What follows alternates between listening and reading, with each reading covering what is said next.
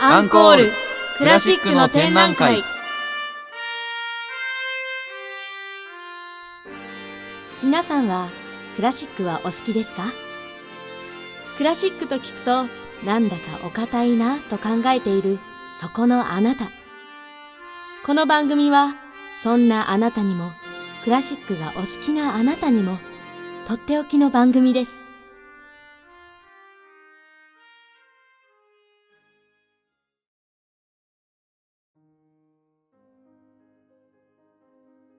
はい、皆さんこんにちは。おーい、こんにちは。というわけでね、うん本日は Q&A のおー。回となります。質問たくさんありがとうございます。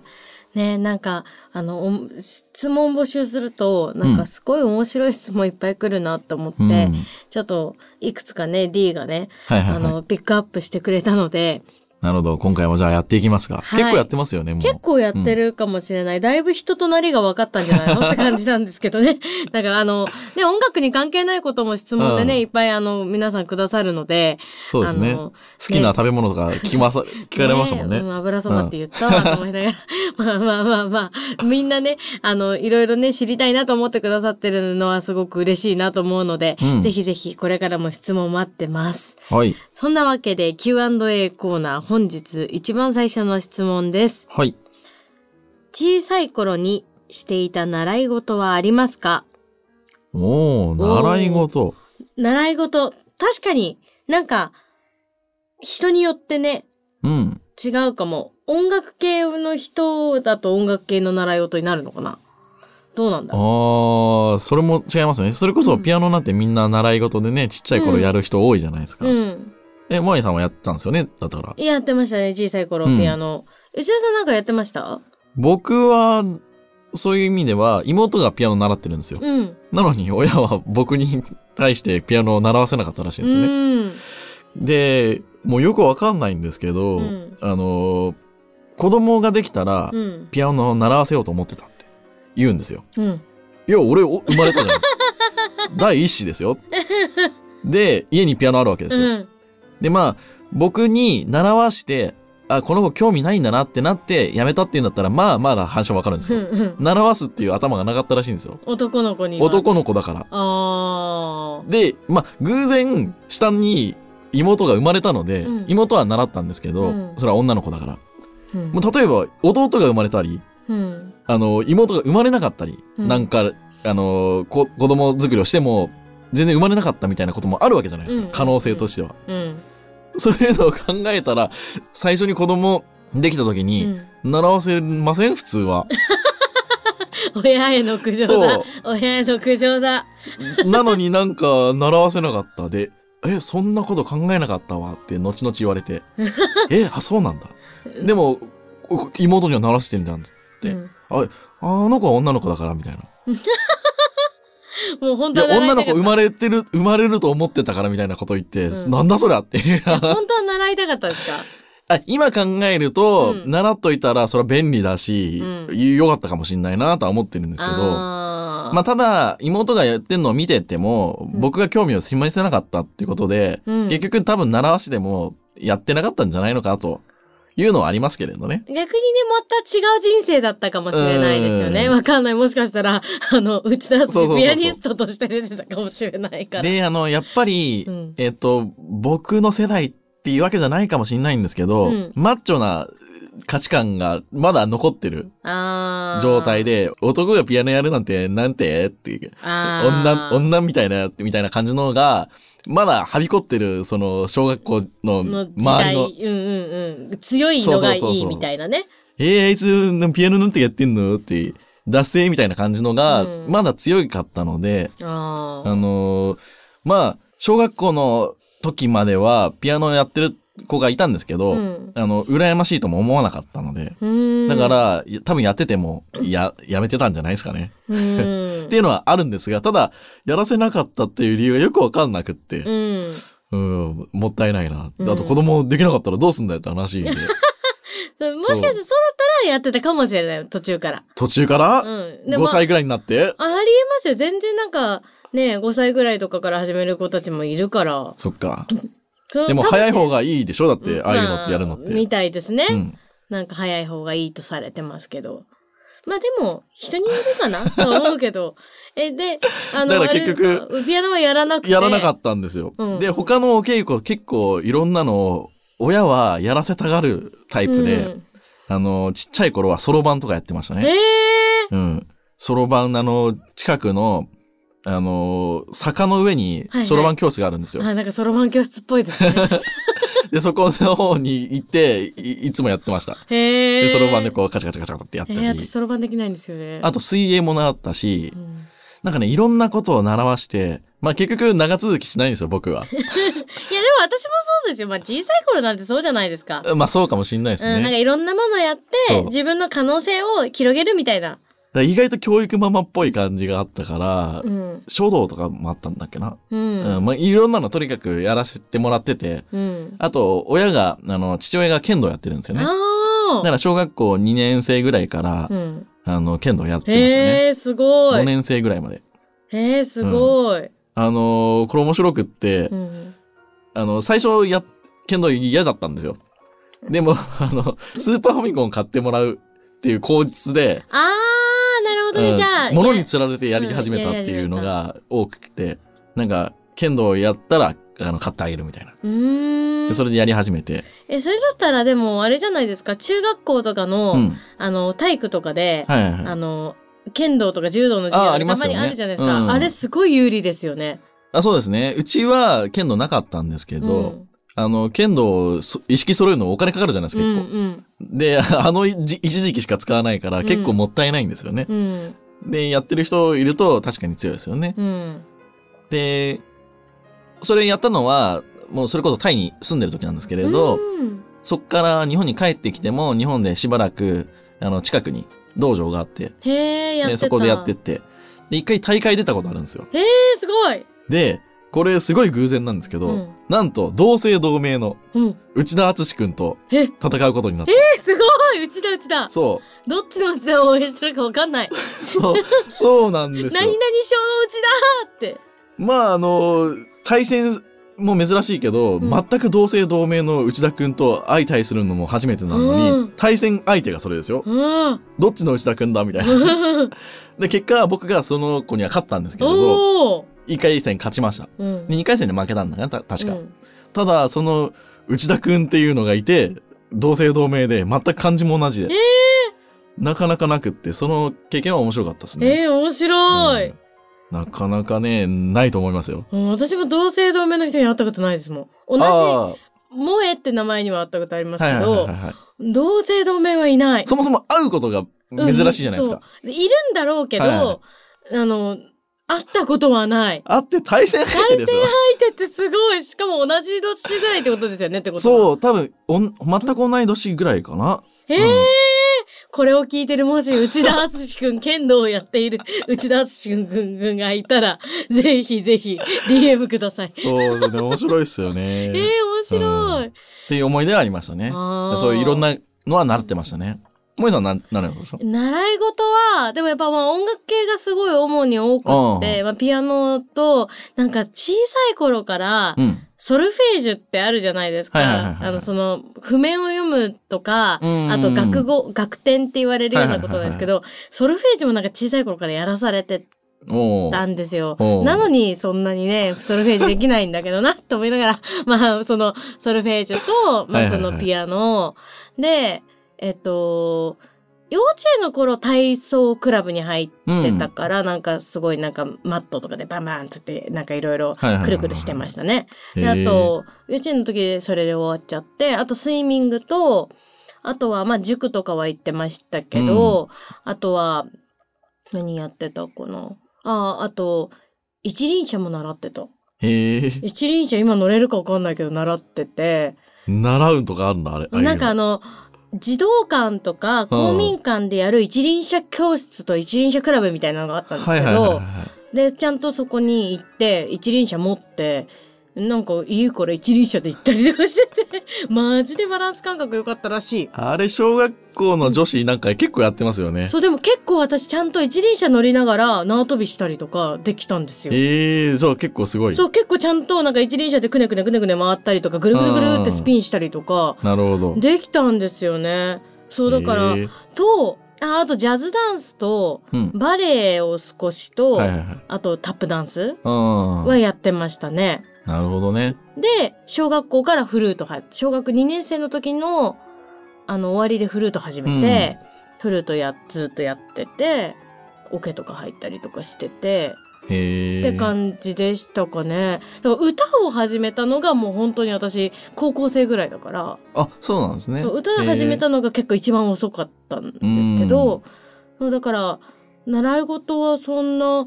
感じかなああと習字もやってたああ、習字。そうなんかお習字やっててでなんかその時になんかずっと公約とかそういうの舞台やりたくって、あのお習字の先生がなんかそのあの特集されたんですよテレビで。はいはいはいはいはい。でテレビで特集されてなんか習字教室のまあまあ見栄えがいい子たちだけを集めてくださいって言われあてープロデューサーから、うんうんまあ、ちょっと子役に思えるような感じのなんかちょっとまあまあ見栄えが良くてなんか教室で生徒が受けてるみたいな絵を撮りたいからナインティナインさんとそれやったんですけどあナイナイの矢部さんとやりたいから集めてって言われた中で私がいてーうん。でそこでなんかあのすっとんきょうな発言をしてプロデューサーさんに気に入られるっていおーうなんかそんなあののがあったからお習字は外しちゃダメだ私の人生の中でそうっていうなんかあの重要なとこなんですね。重重要ですよ、ええ重要だけどお習字がね下手なんです よねなんか今うん。考えて思うのはなぜ綺麗に書こうと思わなかったんだろうって思うぐらい、うん。なんかこう字を見て書くじゃないですか模写っていうかこううつ写したりとかして、なんかすごいなんか面白い字書いちゃったりとかなるほど。なんかちょっとだから変だったんですよ ね。そうそうまあそうですね。今考えるとちゃんとやっておけばっていうのはね、結構ありますよね。そうなんか今考えたらなんかバレエとかももうちょっとちゃんとやっときゃよかったなとか思うんですけど、僕も字汚いですから。いやでもなんかそういうのありますよねそう私もそろばんやってたかったなとかもうちょっと数字に強かったらよかったなとかでもそろばん中途半端にやっても多う分んちゃんとあの続けないとあの頭の中でそろばんこう描けないんでうんそこまでの域に達さないと多分意味がないんですね結局、あー、うんでもなんかそういうのはでも思いますよねうん、確かにいろいろねまあでもなんか今最近の子ってプログラミングとかを習うの知ってますおおーすごいっすねすごいですよね時代だ時代だ時代だと思って何するんだろうと思ったらまあなんかちあのね幼稚園ぐらいの子とかはいはいはパいズルとかをやって、そそれを、だからあの組み合わせていくっていううん頭の作り方をするみたいで、うんなんかちょっと最近の習い事はまた変わってるなと思って進、化してるわけですねうん、びっくりしてますね。そうまあだから小さい頃にやってた習い事まあ私は音楽系が多かったけど、別にね内田さんは音楽系が多いわけでは、やってなかったですね自分で始めた感じですもんだって、うん習い事っていうんじゃなくて、うん、だからそういうのもねそういうので音楽の道にも進めるよってことですもんね。まあなん曲がりなりとも、いやいやいやいやってそういうことですよそれで作曲とかもできるってことだからうんそうだからそういう道もありますよっていうまあはい習い事をね、そんな感じで私たちはやってましたね。うんというわけでじゃあ第2問目に行きましょうか。2問目、うん東京でおすすめのコンサートホールはありますかコンサートホールあなるほどーおすすめねおすすめ難しいですねおすすめのコンサートホールか。おすすめってなるとはいはいはい難しいぞ。難しいそもそも僕あんまり前も言ったかもしれないんですけどクラシックのコンサートって行ったことがなくって、うん、まあ、こんな番組やっててあれなんですけど、うんうんみんなに行きなよみたいなあの言ってる割に全然行ってないんで、うんうんだから普通のバンドうのん。ライブ趣味ハウス。趣味の方での、そうですねライブハウスとかうん。あとはそのブルーノートとか、はいはいはいはいはい。ああいうののでしリモーかトはそうですそねうですねジャズのアーティストはあそこでしか、う基本的に来日しないのでからね あのちょっと高いんですけれど、あそこでもいいとこですよね。すっごいこう、あのよ横にちょっとこうあって広くあそうですねいいとこですよね。えー、コンサートホール。えー、なんかものによると思うんですけど、はいはいはい聞く聞く、うん楽曲にもよると思うんですけど、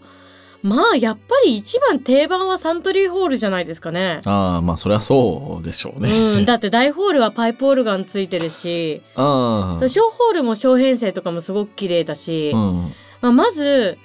サントリーホールのコンセプトが確か世界一美しい響きのホホールっていう言われて。るんですよね。だからそれが視覚的にも美しいし、うん。あの音響的にも反響板とかも含めたところも含めて、なんか美しいっ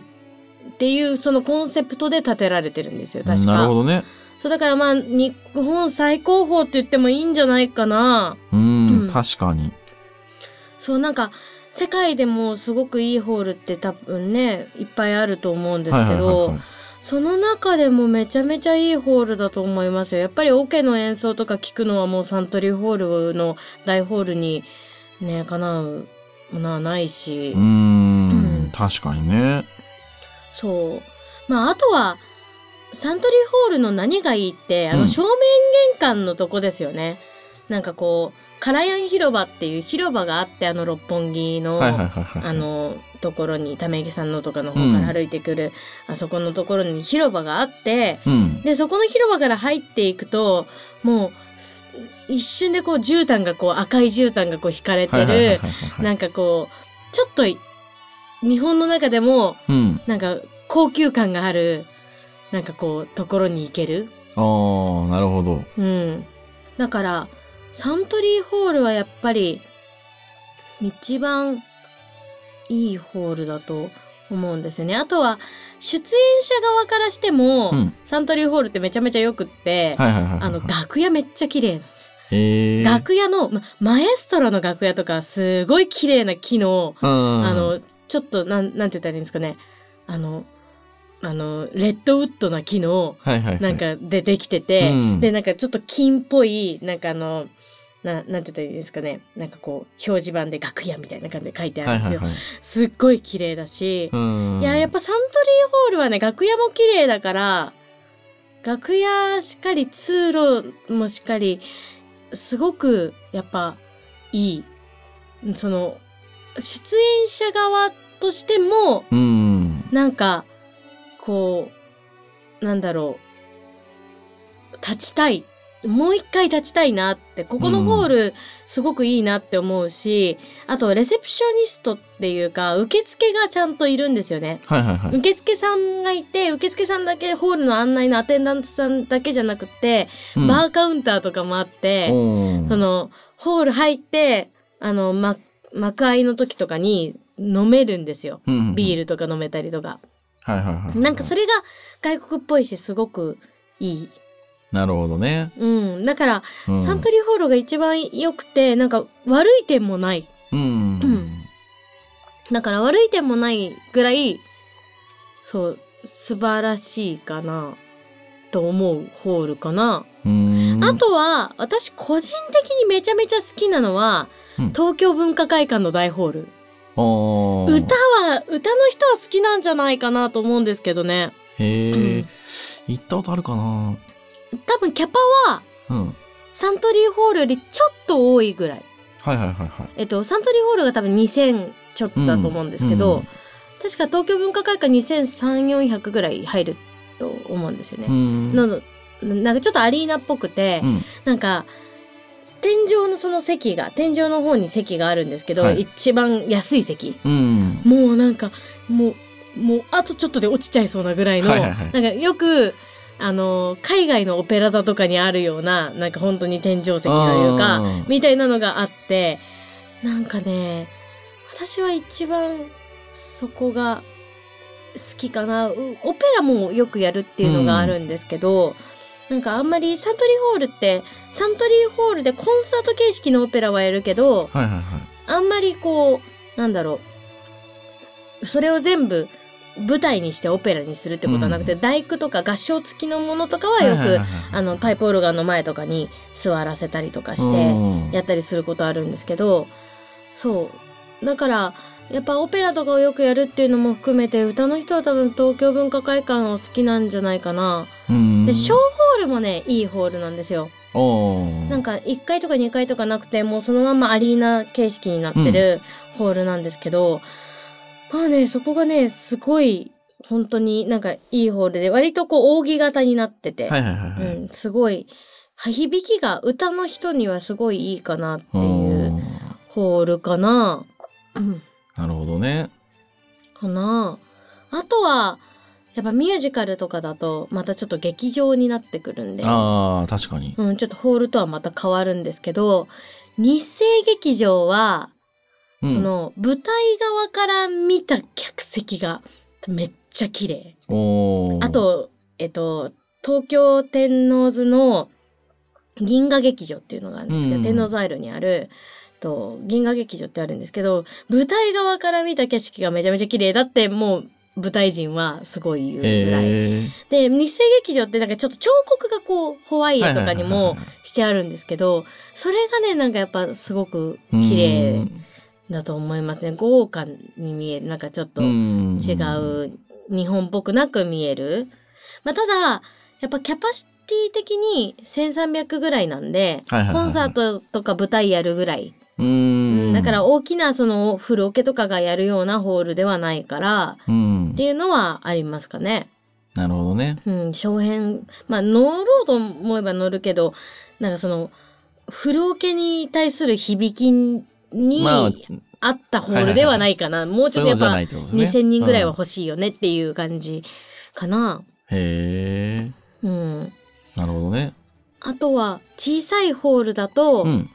あれが好きですね。あの本当に小さいホールですけど新宿にうん。ガルバホールっていうああ、はいはいはいはい。ホールがあって本当にサロンサロンみたいなホールなんですけど、はいはあのねそこにあるピアノがめちゃめちゃいいピアノ。へー。ベーデンドルファーだったと思うんですけど、うんベーデンドルファーってあのね鍵盤があちょっと88件よりちょっそうそうと多いんですよね。はいで結構有名なピアニストとかが弾いたやつがそこに寄贈されててへえ。めちゃめちゃいいピアノなんですよ本当にいいピアノなるほど。私多分今までサロンとかいろんなコンサートホールで歌ってきたけど一番いいピアノだと思うぐらい、うんガルバホールはめちゃめちゃいいホールで、うんなんかもうステンドグラスとかがバーってこうなっててちょっとこうガウディとか、はいはいはいあのあっちの方のそのスペインとかの方の、のなんか雰囲気をちょっと出してて、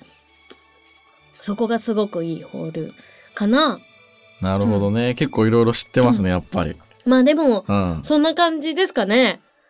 おすすめのコンサートホールって言ったうらん、僕は全然すクラシック系は詳しくないんえ、で。でも、ライブとかは、いや、まあ、つったって、それ武道館とか、 そんなうんのは行ったことありますけうど、ん。うん、まあ別に武道館がいいかって言われたら、うん別に音響的にあんまり良くないような感じもちょっとしちゃったりとか、うんあとやっぱり大きなところだとね、スピーカーで鳴らしてるのは、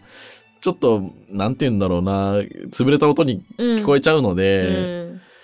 あの、ライブの体感としてね、その体で感じるっていう低音、重低音みたいなのが感じられるのはいいんですが、うんまあ、大きなホールならであの、まあ、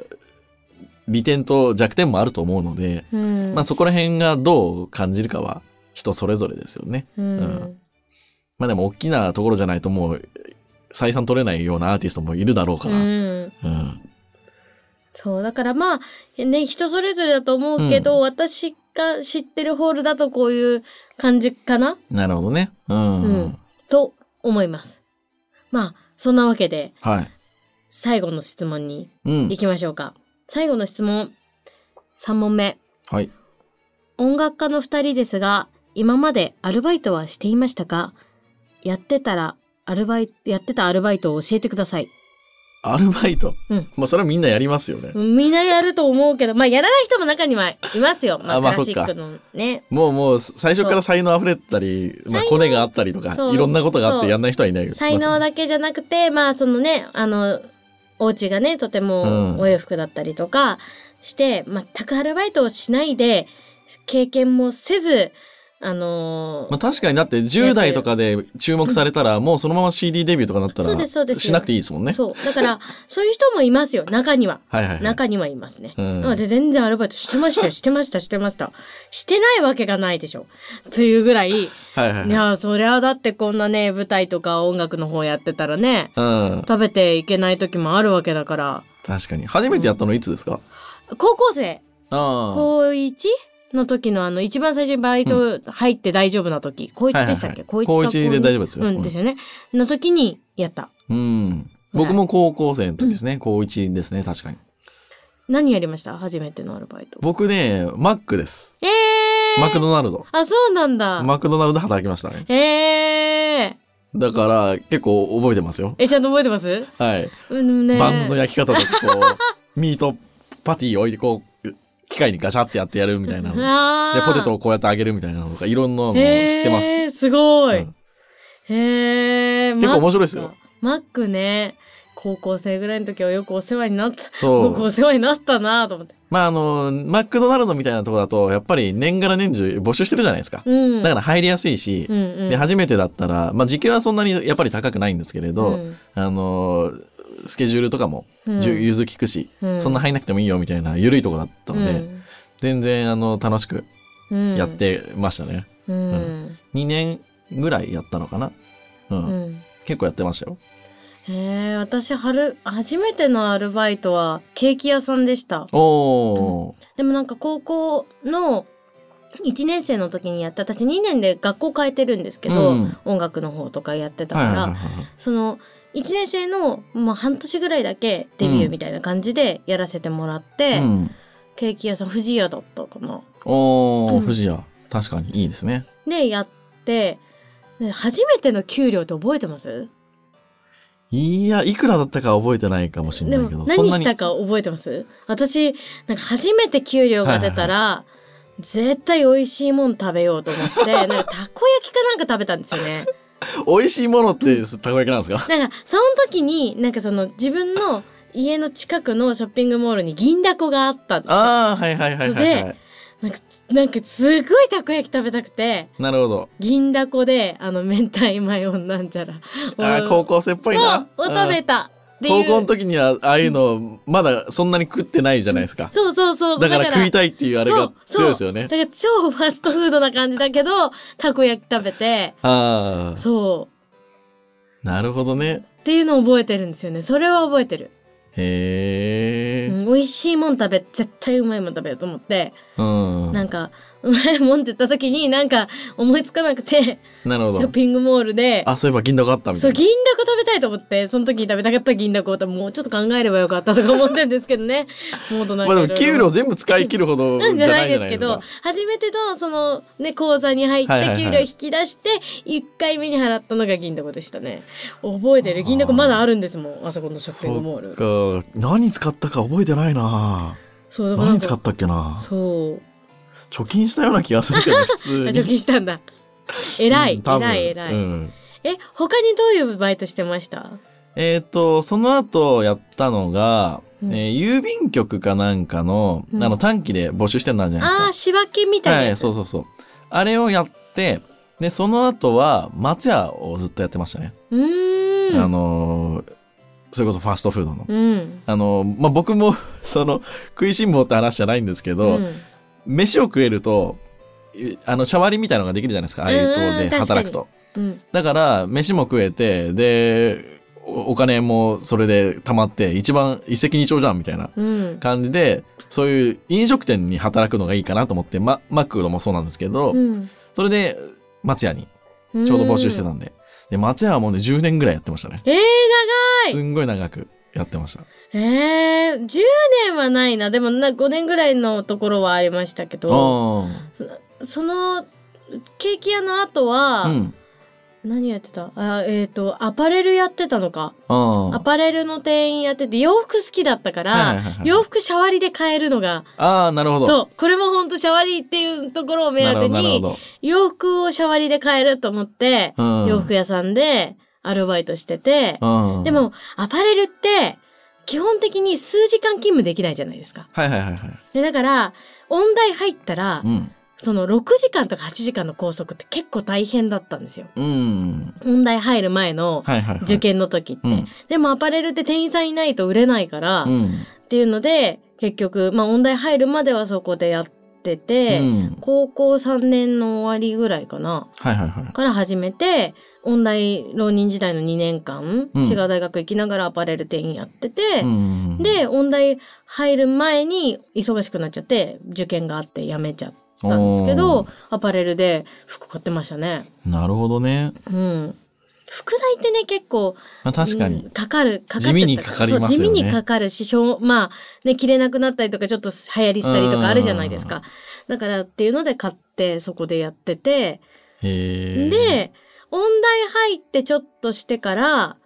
あのーあれやってましたねジュース屋さん、おお、ジュース屋さん。うん、あのコールドプレスジュースとかはいはいはい、はい。スムージーとかを作るジュース屋さんで5年ぐらいやってた。へーで、もそれその時にジュース屋さんだけじゃなくって、うんなんか大学を卒業したら絶対にアルバイトしたくないと思ってたんですよ。おーもう音楽だけで食ってきたいみたいはいなはいはいの。が思ってたから絶対にお金貯めてやろうと思って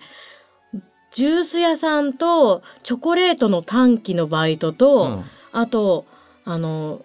ディナーとかやってるハワイアンレストランおーと、っていう感じでめっちゃ掛け持ちしてました。へえ。でだからジュース屋さんの前にあカフェも違うカフェでもやってたんだ。だだから朝のカフェ行ってで大学行って、うんジュース屋さん行って、とかあとはあの大学ない日はあのカフェ行ってジュース屋さんやって夜はディナー入ってとかなるほど。なんかそんなことやってたな。へえう。んそうって感じですかねバイトうんまあ、あの、結構やる人もいますよね。うんあ結の、構バイトたくさんやるのが好きとか、いろんな経験したいからっつって、うんまあ、うちの社長かなんかも、あの、2、30個やってるみたいな。あそうなんですか短いいんですけど、いろんなのをやあっーて、いろんな経験をして、中で、その、自分に合うのを探すみたいなのが好きなタイプの人らしくて、そういうのやってた。僕はどっちかっていうと、もうあの、なんですかね、一つの場所に固定した方あーが、もうめんどくなくていいやっていうう。ん、長くそこでもうあの慣れてるものを慣れてれ、ばそっち側の方がいいやって楽だしっていう感じだったので、そこでずっと続けてたんですけど、ううんん、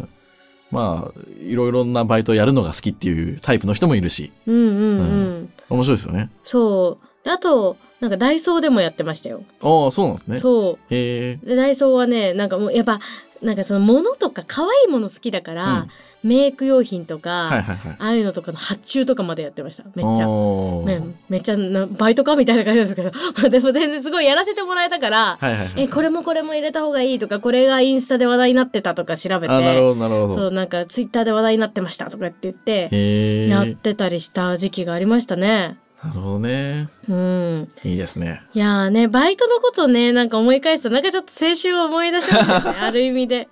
なんかあでもバイトで人となりわかるかも。ああそうですん、か。なんかこういう系だから長く続ける人と、はいいはいはいろんなのやりたい人とうんみたいな、うん、わかるかもしれない。そうですね。そうだからまあ私たち音楽やってるけど、うんあのバイトしなかったわけではないよっていうちゃんちゃんとというかバイトはちゃんとしてたぞ、してましたうね。ん、頑張ってたなうっん。ていうなんかねそれをね多分音楽やってる人ってバイトしてない人も多いからなんあかーバイトしたことないでしょとか私結構聞かれることあるんですよね。まあでも金持ちが多いってのも一つあるかもしれないですそようね。裕福な方も多いから、うんまあ確かに裕福じゃないとできないところもあるとは思うんですけど、確かだにからだってお金のためにバイトやる部分がまあ大きいじゃないですか、そうばもうだってバイ時ト間を売るわけですからそうだって私たちもうん私もバイトしてましたけど、じゃあなんでそんなにねあの音楽だけで食べていきたいからって言って、んあのその学生の間めちゃめちゃバイトしてたかって、はいはいはいレッスン代と かああそうだってもうすごいお金かかったんですもん。 なるほどえだってさいねあの舞台最初出てた時とかはノルマとかもあったかああら、ーそうですよねそう売らなきゃいけないから最初、ななんかね嫌な話で最初ねノルマ買い取りだったりとかするんですよチケット。ああそうですだってね学生とかなのに10万ぐらいさ出さなきゃいけないとかあるんですよ。なんかそういうのとかがあったりするからとにかく頑張ってバイトしてでも本当に私そういうノルマとか大っ嫌いなんですけど もうちょっとめっちゃ文句言っちゃった まあでもなんかそういうなんか買い取りみたいなのすごい嫌いなんですけど、はいそういうのが昔は最初うん舞台の駆け出しの時はそういうのはあったんいでやすよ、ね今もありますからねそういうのはね、うんうん、いでろだんかなライらブそうだからそういうのとかもあるからそれでバイトそのためにバイトしてた、うん買い取れるように、うん、一発でポンって一回のものできるように、うん、仕事もらえるように次につながるようにっていうので頑張ってバイトしてたっていうのはありますよね。なるほどねうん、そうだからねそうまあ私たちもそんな音楽やってるけどうんねバイトもしてるしうんうんだからバイトしてでも音楽続けられるよっていうね、ところではあると思うんですけど、そうですね。うん。だからね、なんかバイトしてなかったわけじゃないですよ。バイトはちゃんとしてま した。というわけでね、まあ、ちょっと盛りだくさんなはいはいはい。 3つの質問でしたが、うん。皆さんいかがだったでしょうかね、面白いですね。うん、なんかいろいろこういうね、質問もらえると面白いので、うん。ぜひぜひね、あの、今後も質問お待ちしてますので、はいいはいろんな質問をね、あの、SNS に送っていただけたらと思います。うん。番組の SNS は Twitter と Instagram2 つあります。Twitter は、アットマーク、アンコール、アンダーバー、クラシック、アットマーク、ENCORE、アンダーバー、CLA、SSIC です。インスタグラムは、アンコール、1029アンダーバークラシック ENCORE1029 アンダーバー CLASSIC です。ぜひチェックしてみてくださいお。願いします。そんなわけで本日はね Q&A うのん。回となりましたがいかがだったでしょうか質問はね、いろいろ受け付けてますんで、はいど。しどしお寄せください。はい。それでは本日のパーソナリティは岩井萌えと内田でした。ブラビーさよなら